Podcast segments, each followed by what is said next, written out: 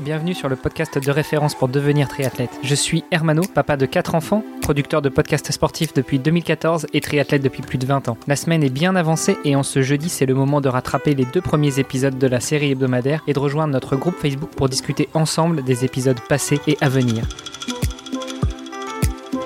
Salut les sportifs, c'est Hermano et vous êtes dans l'épisode de jeudi du podcast Devenir Triathlète. À mes côtés, Olivier de Scooter pour co-animer cet épisode. Salut Olivier. Salut Hermano. Et notre invité de la semaine, le champion du monde d'Ironman de 2013. On avait justement prévu d'en reparler aujourd'hui. Frédéric Van Lierde. Salut Fred. Salut. Olivier en a parlé hier. Il faut qu'on revienne avec toi sur la suite de ta carrière et notamment cette année 2013. Comment est-ce que tu te qualifies pour Hawaï et dans quelles conditions tu arrives? J'imagine avec les dents longues et prêt à tout déchirer.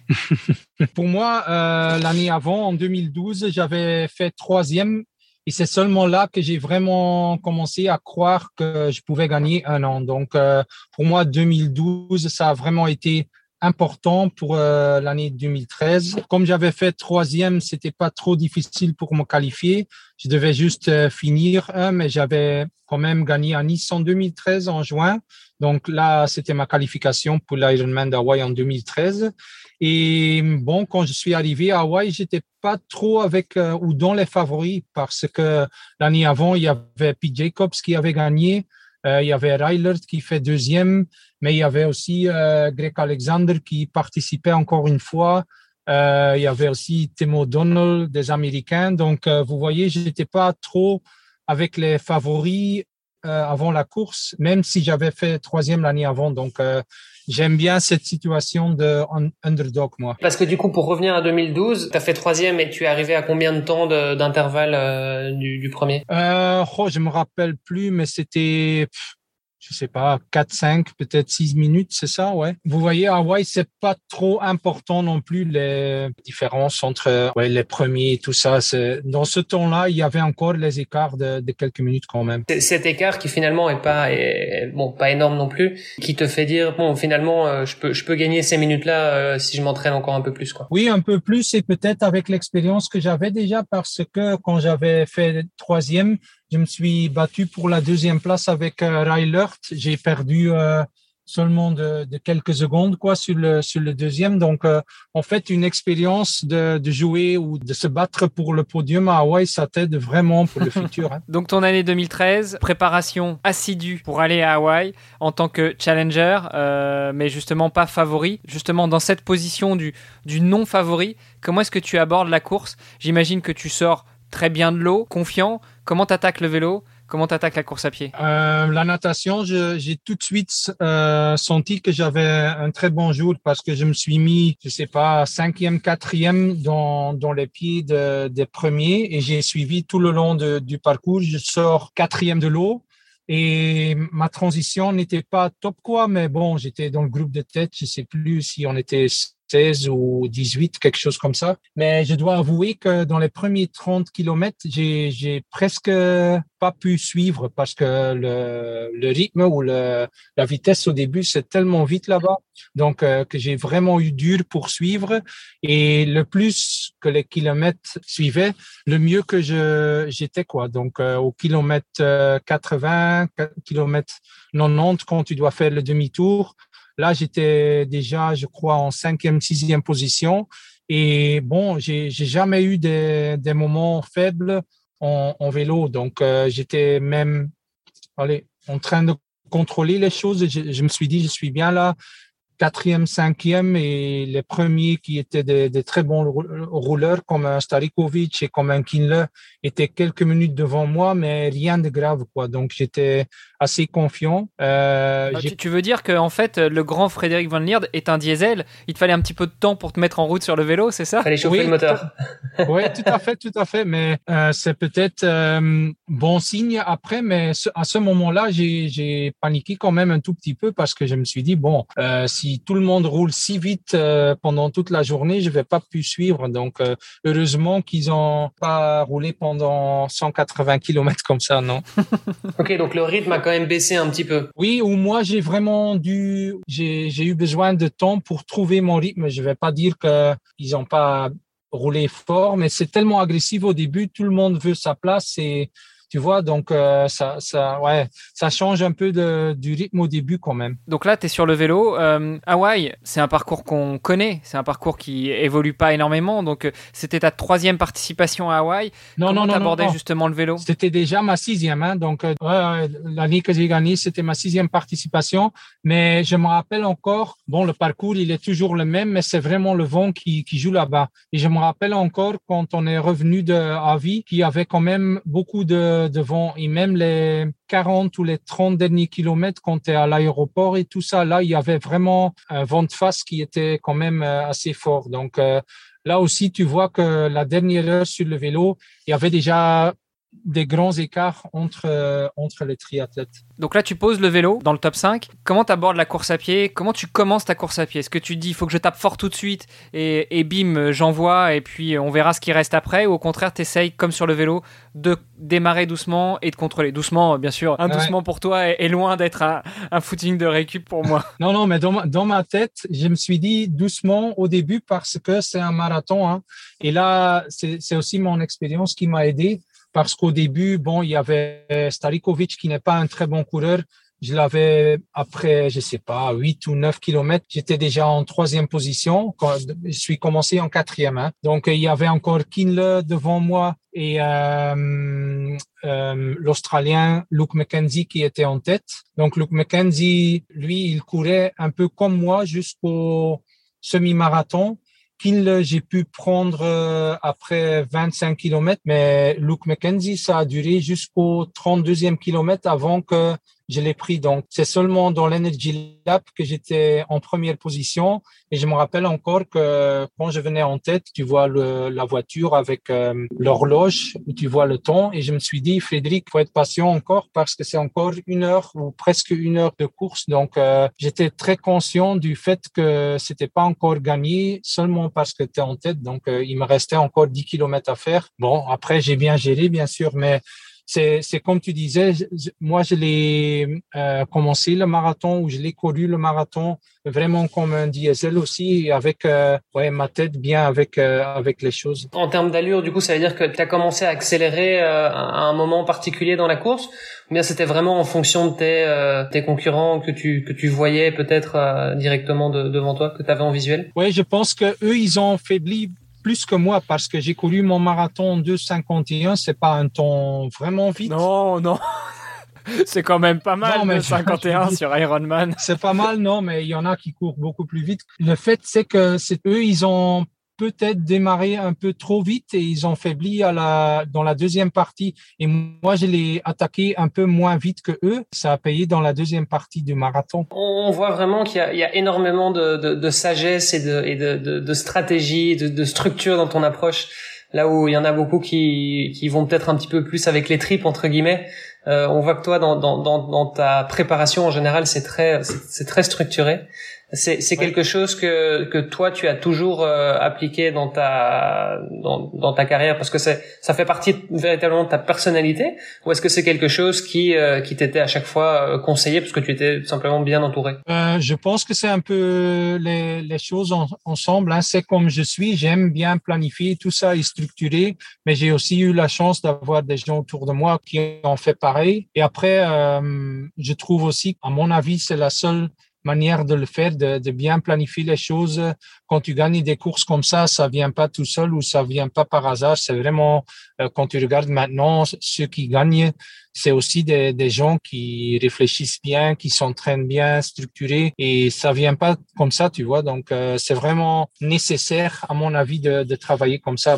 C'est comme ça que, pour moi, en tout cas, ça a marché. Et énormément de patience aussi, parce que tu disais, j'ai fait mon première participation à Hawaï, et je me suis rendu compte qu'en fait, ça allait être un projet de plusieurs années, etc. Donc, c'était vraiment un projet de vie, quoi. Oui, tout à fait. Et après, comme athlète, j'étais toujours quelqu'un aussi. Il faut rêver, bien sûr, mais après, il faut rester réaliste aussi. Et faut pas raconter des blagues non plus.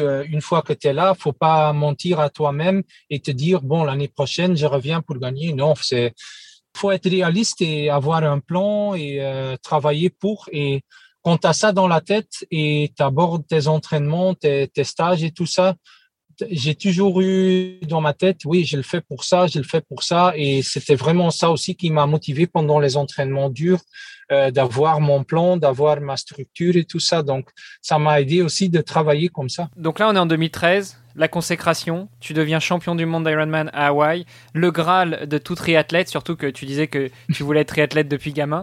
Excuse-moi, Hermano, mais au moment où tu, avant de franchir la ligne, en fait, à quel moment tu te dis, ça y est, c'est bon, j'ai gagné? C'est au moment de franchir la ligne ou bien quelques minutes avant, tu te rends compte qu'en fait, c'est bon, je sais pas, peut-être combien de kilomètres, enfin, à quel moment tu te dis, ça y est, c'est bon, je suis champion du monde? Bah, une fois que je l'avais passé, déjà, j'avais dans ma tête, normalement, si rien se passe, je gagne. Mais c'est seulement quand je suis descendu de Palani, donc ça veut dire à 2 miles, donc 3,5 km de l'arrivée, que j'étais vraiment sûr parce que j'avais déjà plus de 2 minutes d'avance. Je sentais mes jambes, je sentais mon corps. J'ai dit, bon, là, ça y est. Donc, j'ai vraiment pu fêter un peu ou dans ma tête aussi, plein de choses qui sont passées. C'était vraiment un mix de tout parce que je me rappelle encore que tu penses à des gens qui ont cru en toi et qui t'ont supporté pendant toutes les années, mais tu penses aussi au moment qu'il y avait des gens qui t'ont dit bah, « ça va pas marcher pour toi » ou tu vois. Donc, un grand mix de pensées, mais après, quand tu es là à la ligne d'arrivée, tu vois… Ouais, tous les gens qui sont là pour toi, c'est magnifique, hein. C'est une des meilleures expériences de ma vie, bien sûr. Alors, je suis pas monté jusqu'à l'Ironman parce que j'ai dû faire face à des problèmes de santé, mais je suis monté aux 3/4 en termes de distance. Mon rêve, ça a justement toujours été d'aller à Hawaï en amateur. Hein. Oui. Et la première fois que j'ai fini mon longue distance, c'était les championnats du monde groupe d'âge à Lorient en France. J'avais beau être très mal classé, juste avant de passer la ligne, je sentais qu'il y avait beaucoup d'émotions, beaucoup de larmes qui remontaient, justement aussi par rapport à ce que tu disais, tous les gens qui ont cru en toi, mais aussi ceux qui t'ont dit c'est une folie, tu n'y arriveras jamais. Là, quand t'es à 2 miles de l'arrivée, tu sens que c'est bon, tu vas y arriver. Tu dis, je sentais que j'avais les jambes. Est-ce que tu sentais aussi autre chose? Est-ce que tu te sentais submergé par l'émotion? Est-ce que tu avais des larmes qui montaient? Est-ce que tu commençais pas à avoir les jambes qui flagellaient? Ou au contraire, tu étais droit dans tes baskets et puis t'allais vers la ligne? J'étais un peu émotionnel quand même au finish line, mais avant, non, parce que... Bon, faut toujours rester concentré, avoir ton focus. Et c'est aussi quelque chose que j'ai appris pendant toutes les années. Mais pendant la course, pas trop d'émotions. Mais après, bon, c'est normal, hein, quand tu gagnes une grande course ou même la première fois quand tu franchis la ligne d'arrivée, je comprends très bien qu'il y a beaucoup de gens qui sont très, très émotionnels parce que bon, c'est une longue préparation, c'est une longue journée, t'es à la fin de tes forces mentalement, physiquement. Donc, c'est normal qu'il y a l'émotion à la fin. Enfin, une longue journée, 8 heures, quoi. C'est pas 16 ou 17 heures comme d'autres. Alors, justement, tu passes la ligne. Qu'est-ce qui se passe à ce moment-là? Est-ce que tu te dis, je reviens l'année prochaine et je refais la même? Ou est-ce que tu te dis, bon, bah voilà, j'ai atteint le Graal de tout triathlète, j'étais à Hawaï, en plus, j'ai gagné. Maintenant, je commence à mettre un petit peu la pédale douce et à y aller doucement? Ah non, la première chose qui m'est venue dans ma tête, c'était, j'avais 34 ans. Je me suis dit, je vais en profiter le max possible dans une bonne manière, je veux dire, mais allez, c'est vraiment à cet âge-là, tu as plus 18 ans, hein, donc tu as 34 ans. J'étais très conscient du fait que j'avais gagné la plus grande course en triathlon, donc j'ai bien profité de tout ça. Mais après quelques semaines, ça revient quand même la motivation pour essayer de revivre tout ça, hein, d'essayer de gagner pour une deuxième fois. Donc, ça est revenu assez vite. Et alors, dans ce cas-là, comment ça se passe? Évidemment, tu continues à gagner à Nice, mais ça, c'est normal. Hein. On l'a dit, c'est un triathlon qui devrait presque porter ton nom. Comment est-ce que tu te représentes sur la ligne de départ d'Hawaï les années suivantes? Oui, ça change beaucoup parce que tu dis que c'est normal que je revienne à Nice, mais non, je ne suis pas revenu à Nice. J'ai changé mon plan après avoir gagné Hawaï, parce que tu reçois plein d'invitations. Donc, j'ai fait deux ans de suite à Francfort pour me qualifier pour Hawaï. C'était pas trop mal avec une 2e place et une 5e place à Francfort. Mais je veux dire, de toute façon, quand tu gagnes, t'es pas qualifié d'office? Oui, mais il faut quand même terminer une dans l'année. Oui. Mais terminer une, c'est une formalité. Oui, c'est ça. Mais bon, ça change quand même beaucoup parce que t'as gagné Hawaï. Partout, t'as le dossard numéro 1. T'es attendu. Ça change quand même un peu, hein. J'ai essayé de pas changer comme personne, mais après, il y a les attentes, il y a les médias, il y a plein de choses qui changent pour pour moi parce que avant j'étais pas trop sollicité, mais après quand tu es champion de titre, tu es beaucoup sollicité. Donc ça a changé quand même pas mal de choses pour moi. Donc là tu nous dis tu vas à Francfort pour terminer, si je ne m'abuse, tu fais deuxième à Francfort. C'est ça. Donc tu gagnes pas, un peu de déception quand même, ou tu es bon joueur et tu reconnais que le premier était bien meilleur que toi ou... Oui, j'étais quand même assez content parce que battu par Kienle qui était, je vais dire, à la maison. Moi j'ai fait mon meilleur temps que j'avais jamais fait, 8h00. J'étais quand même assez content et je me suis dit bon, on est seulement le mois de juin maintenant, mois d'octobre, je vais être en meilleure forme. Donc j'étais quand même confiant pour Hawaï en octobre. Et alors, Hawaï en octobre 2014, qu'est-ce qui se passe? J'étais en deuxième position jusqu'à Energy Lab et là j'ai souffert beaucoup et j'ai seulement terminé huitième. Donc quand tu es le gagnant l'année avant et tu fais seulement entre guillemets huitième l'année après, t'es déçu. Entre guillemets. Ouais, t'es déçu. Merci pour les guillemets. C'est normal, mais après c'est que j'ai vécu les années qui ont suivi. C'est pas du tout facile de refaire tout ça et d'avoir une journée où tout se passe bien et où tout se passe comme tu avais prévu. Donc, en fait, c'est seulement après 2013 que je me suis rendu compte que j'ai vraiment eu ma journée sur le jour J en 2013. Et je vais dire, les années qui ont suivi, j'ai eu toujours le même niveau, peut-être un peu mieux, mais il y a plein de choses qui jouent le jour même pour être capable de gagner. Donc, c'est un peu l'histoire de tous les années qui ont suivi. J'étais toujours là en bonne condition physique, mais j'ai pas pu gagner encore une fois. C'est que là, il y a tellement de facteurs, il y a tellement de variables, en fait, qui rentrent en compte dans ce genre de jour que, ouais, il faut être au top de sa forme, c'est clair, mais bon, il y a plein d'autres concurrents et puis voilà, il y a tellement de choses qui peuvent se passer pendant 8 heures finalement. Ouais, tout à fait. Il y a des choses que tu peux contrôler, mais il y a aussi plein de choses que tu peux pas contrôler. C'est ça pendant un Ironman. Mais c'est aussi un peu dans la vie comme ça, hein. Donc, il y a des jours où ça se passe mieux que des autres jours. Donc, je l'ai toujours pris comme ça, toujours été très content de ma troisième place et de ma victoire. Et tout le reste, je me suis toujours dit dans ma tête, c'est bonus. Si j'arrive encore une fois sur le podium, oui ou non, c'est vraiment bonus pour moi. Oui, tu l'avais déjà fait une fois, c'était difficile. Enfin, voilà, t'avais déjà atteint le but ultime. Oui. Tout à fait, de tout triathlète professionnel sur longue distance. Alors tu nous as dit effectivement tu n'arrives pas à remonter sur le podium à Hawaï dans les années qui suivent. Comment est-ce qu'on prépare sa reconversion en tant que triathlète professionnel? Alors tu nous l'as dit dans les premiers épisodes de la semaine, toi tu es militaire, donc tu étais déjà intégré dans l'armée. Est-ce que ça a toujours été la solution de repli pour toi? Oui, parce que bon, j'ai continué en triathlon pendant pas mal d'années encore. 2020, c'était ma dernière année. Mais déjà, avec tous les partenaires que j'avais, donc tout le monde sait que j'ai travaillé pendant pas mal de temps avec Cervelo, avec Castelli, avec Compressport, avec toutes les marques. J'ai toujours été très fiable et resté avec les mêmes marques. Et en 2017, à la fin de l'année, je me suis dit, je vais encore continuer pour 3 ans. Et 2020, je m'arrête. Donc tout le monde, tous les partenaires, ils étaient contents, ils étaient d'accord avec ce projet-là, mais ça m'a aussi donné la possibilité de bien préparer mon post-carrière, aussi me préparer mentalement pour la fin de ma carrière. Donc, ensemble avec mon frère Vincent, qui était mon manager, on a présenté ce plan en 2017 à tous les partenaires et c'était vraiment la meilleure chose à faire ce temps-là. Là, tu nous l'as dit, tu te reconvertis, tu intègres l'armée à plein temps. Combien d'années tu penses avoir encore à donner à l'armée et est-ce que tu as déjà des vues sur la reconversion après l'armée? Qu'est-ce que tu as l'intention de faire? Oh non, je vais essayer quand même de rester dans l'armée jusqu'à la retraite. J'ai maintenant 42 ans.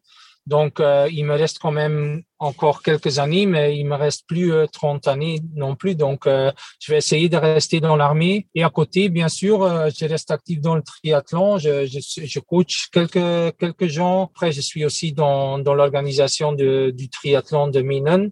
Donc, je reste dans le monde du triathlon, mais ma profession, c'est quand même dans l'armée. Ça tombe très bien, tu parles du triathlon de Minen. Ce que je propose, c'est qu'on en parle demain. On a prévu un épisode entier pour en parler, pour revenir sur cette organisation, sur ce que tu y fais, et puis ce à quoi les gens vont pouvoir s'attendre s'ils souhaitent s'inscrire au triathlon. Ok, entendu. Super, à demain. Yes, à demain. À demain. Vous avez apprécié nos échanges? Alors n'hésitez pas à aller sur Apple Podcast, laisser un commentaire, passer faire un petit tour sur les différents réseaux sociaux, taguer notre invité dont on remet toutes les coordonnées dans les notes de cet épisode, et n'hésitez pas à venir faire un petit tour sur notre groupe Facebook, c'est le meilleur moyen d'interagir avec nous et d'en savoir un petit peu plus sur les actualités multisports du moment. Je vous donne rendez-vous demain pour un nouvel épisode. Salut les sportifs!